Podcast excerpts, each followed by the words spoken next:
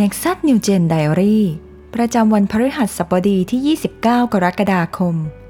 2021 ซีรีส์อุปนิสัยแห่งสันติสุข วันที่ 4 สันติสุขในการให้ การให้เป็นเรื่องที่ไม่ง่ายเลย และโดยเฉพาะอย่างยิ่งในสภาพเศรษฐกิจที่ทุกคนต่างลำบาก โดยที่เราไม่สามารถควบคุมอะไรได้เลย หลายคนเลือกตัดค่าใช้จ่ายที่จำเป็นออกไปเเลือกอดออม ประหยัดในการใช้จ่าย วางแผนการเงิน เพื่อให้สามารถผ่านช่วงเวลาแห่งความยากลำบากนี้ไปได้ ในขณะที่อีกหลายคน ไม่มีแม้เงินที่จะใช้จ่ายเพื่อให้มีชีวิตรอดในวันต่อไป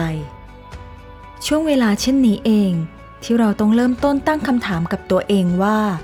เราใช้ทรัพย์ที่เรามีอยู่เพื่ออะไร เราทราบดีว่า พระเจ้าเป็นเจ้าของทุกสิ่ง และพระองค์ทรงเป็นเจ้าของทรัพย์ทั้งหมดที่เรามี พระองค์ทรงครอบครองความสามารถ และโอกาสทั้งสิ้นในชีวิตของเรา และเราเป็นเพียงผู้อารักขาทรัพย์ของพระองค์ พระเจ้าเป็นเหมือนเจ้านายที่ฝากทรัพย์ให้เราดูแล และเราเองมีหน้าที่ต้องใช้ทรัพย์เหล่านั้นให้งอกเงย เพื่ออาณาจักรของพระองค์ ในมัทธิว บทที่ 25 ข้อที่ 14 ถึงข้อที่ 30 พระคัมภีร์มักกล่าวถึงการให้ควบคู่กับเรื่องของสันติสุข การเป็นพร ความเสียดายในทรัพย์เสมอ เพราะพระเจ้าทรงทราบดีว่า เราล้วนอ่อนแอในเรื่องนี้ หลายครั้งเรามักขาดสันติสุขเมื่อเราต้องตัดสินใจ ว่าจะตอบสนองการทรงเรียกของพระเจ้าให้เราออกไป แต่น่าแปลกใจ เมื่อเราออกไป เรากลับพบว่า เรากลับได้รับสันติสุขอย่างอัศจรรย์ มีคำกล่าวว่า พระเจ้าจะจัดสรรทรัพย์ของเราเพื่อให้เป็นพระพรให้แก่ผู้อื่น และคำกล่าวนี้เป็นจริงอย่างยิ่ง พระเจ้าจะทรงใช้ทรัพย์และความสามารถที่เรามีอยู่ เพื่อเป็นพรแก่ผู้ที่ต้องการเสมอ และเมื่อพระเจ้าทรงเราใจให้เราออกไป นั่นคือประตูแห่งพระพรที่พระเจ้าเตรียมไว้สำหรับเรา แน่นอนว่า การให้อาจเป็นเรื่องที่ท้าทายสำหรับใครหลายคน แต่เมื่อเราฝึกฝนที่จะเชื่อวางใจพระเจ้าในสิ่งเล็กน้อย พระเจ้าจะทรงใช้เรา ในสิ่งที่ใหญ่ขึ้น เมื่อเราสัตย์ซื่อที่จะออกไป แม้เพียงเล็กน้อย พระเจ้าจะขยายหลักหมุดในชีวิตของเรา ให้เป็นพรกับคนได้มากมายยิ่งขึ้น และสุดท้าย อย่าจำกัดพระพรของพระเจ้า อยู่ที่จำนวนหรือประเภทของสินทรัพย์ที่เรามี ไม่ว่าจะเป็นการถวายแก่คริสตจักร หรือการให้แก่เพื่อนบ้าน เปาโลได้หนุนใจเราผ่านชีวิตของท่าน และพันธกิจของท่านที่เมืองเอเฟซัส เปาโลได้วางรากฐานคริสตจักรที่เมืองเอเฟซัสไว้อย่างดีเยี่ยม เปาโลทุ่มเททั้งเวลา ทั้งกำลัง ยอมทิ้งสถานะของตน ความสะดวกสบายของตน เพื่อสร้างค่านิยมแบบพระคัมภีร์ให้เกิดขึ้นในเมืองเอเฟซัส และก่อนที่ท่านจะจากไป ท่านได้หนุนใจบรรดาผู้ปกครองคริสตจักรไว้ในกิจการ บทที่ 20 ข้อที่ 35ถึง38 ว่า ข้าพเจ้าวางแบบอย่างให้ท่านแล้วในทุกเรื่อง เพื่อให้เห็นว่า โดยการตรากตำงานแบบเดียวกันนี้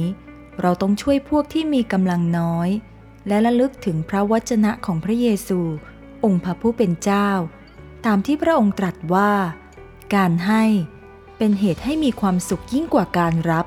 เมื่อเปาโลกล่าวอย่างนั้น แล้วจึงคุกเข่าลงอธิษฐานกับคนเหล่านั้น เขาทุกคนร้องไห้กันอย่างมาก พวกเขากอดเปาโลและจูบท่าน รู้สึกเป็นทุกข์อย่างยิ่งยวด เพราะถ้อยคำที่ท่านกล่าวว่า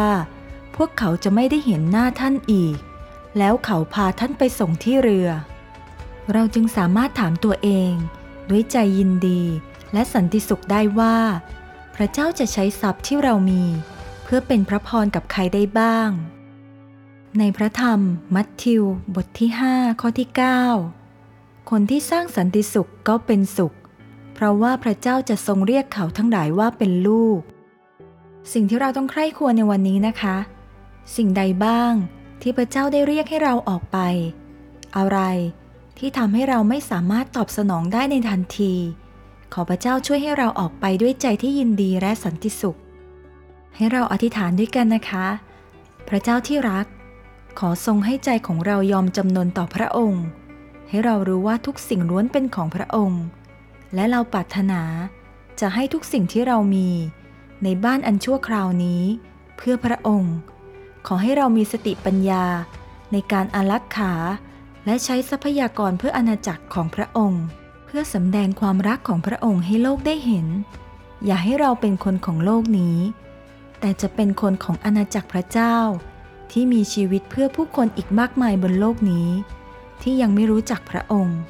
ขอสันติสุขจะเต็มล้นอยู่ในชีวิตของเรา เมื่อเราได้เป็นภาชนะของพระองค์ อธิษฐานในพระนามพระเยซู เอเมน ขอพระเจ้าอวยพรพี่น้องทุกท่านนะคะ